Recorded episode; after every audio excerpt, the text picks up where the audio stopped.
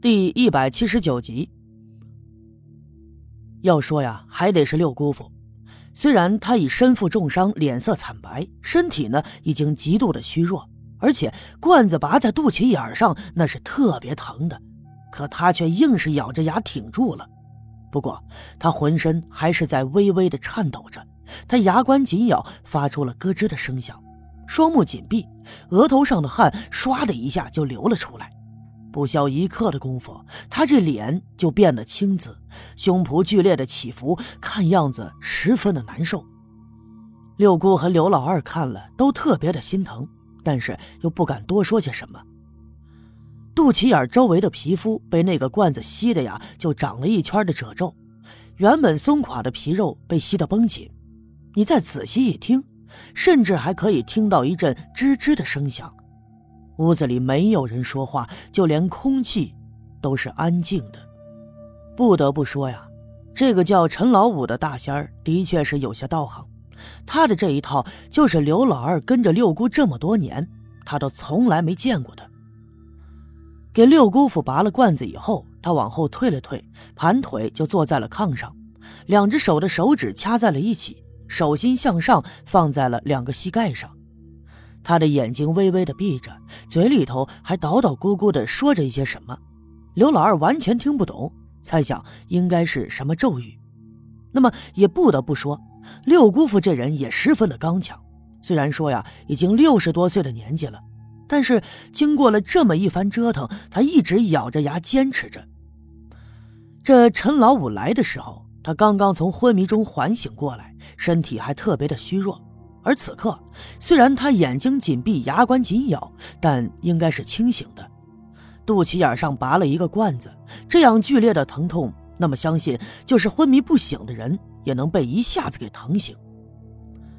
六姑父身上哗哗的淌着汗，滴在了他身下的褥子上，很快把褥子也给浸湿了。六姑坐在一旁，就这样静静的看着，他没有说话，也没有作声。刘老二站在地上，也只能这样看着，他不敢轻易的说话，唯恐惊扰了那个正在闭着眼念咒语的大仙儿。而丁桂兰在厨房里，原本正在叮叮当当的做饭，可是她听到屋子里安静下来，她也停住了手。于是六姑家的院子就这样安安静静的，没有任何的动静。就在这个时候，忽然就听见院子里有人喊。六姑，六姑，你在家吗？哎呀，出大事了！大事不好了！不用看，光听声音，刘老二就知道喊叫的正是他们家东面的邻居李华山。虽然他已经五十来岁了，可向来脾气就是这么急躁，做起事来也是没轻没重的。也正是这一声喊叫，惊得那个正在闭着眼睛念咒语的大仙浑身就颤了一下，连忙睁开了眼。刘老二三步两步的跑了出去，李华山呢已经走到了院子中间。刘老二一把把他拦住，示意他不要出声。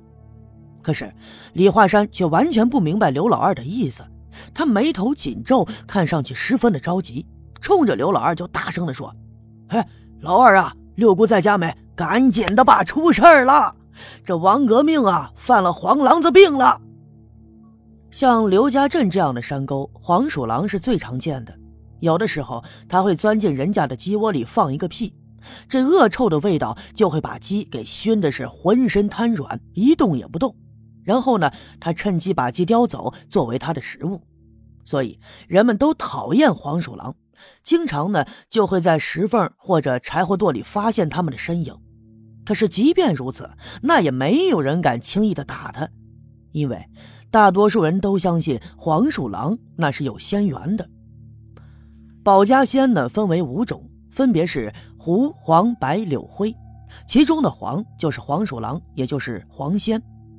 黄鼠狼的报复心极强，这要是谁打了他的话，他会给这家人带来霉运。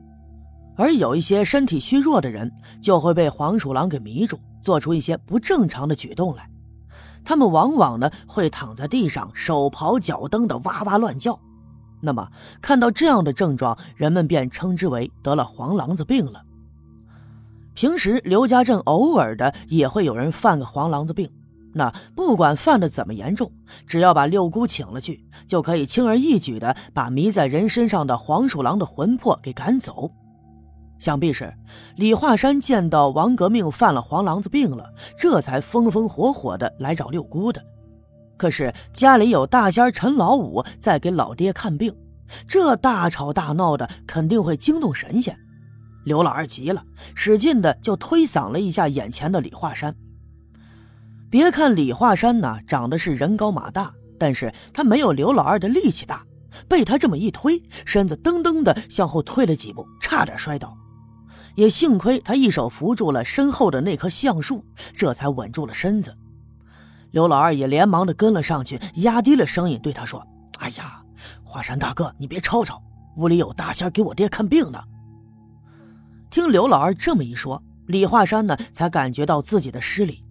不过他也特别纳闷这六姑本身就是大仙儿啊，怎么还会请大仙儿来给六姑父看病呢？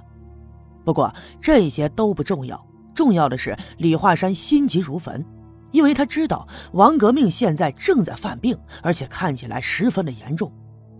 虽然说呀，他打发自己几个儿子把他给摁住，免得他伤到自个儿，但这事儿呢，必须得六姑出手才行。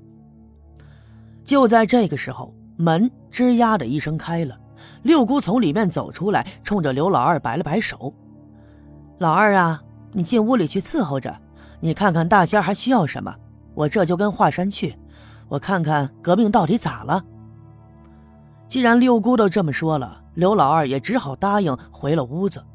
进了屋子以后，就发现自己老爹已经脸色煞白的昏迷了过去。想必啊，这肚脐眼子上的疼痛特别的难忍，他终于是承受不住了。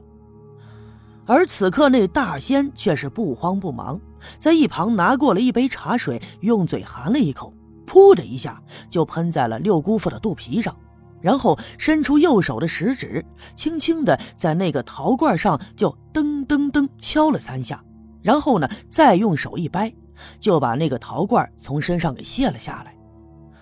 这会儿你再看六姑父的肚脐眼儿，那上面已经变成了黑紫的颜色，肚脐眼里还流出了一些褐色的脓水。这股子脓水啊，散发着恶臭的味道，看上去十分恶心。大仙陈老五用手擦了擦额头上的汗，刚才这一阵子呀，他也累得够呛。然后他让刘老二拿过来一条干净的毛巾，又用温水给投了投。就轻轻地擦掉了六姑父肚脐上的那黑色的脓水，拉过被子又给他盖上，然后这才对刘老二说：“生死有命，富贵在天，这我能做的呀都做了，你爹能不能好，就看他的造化了。”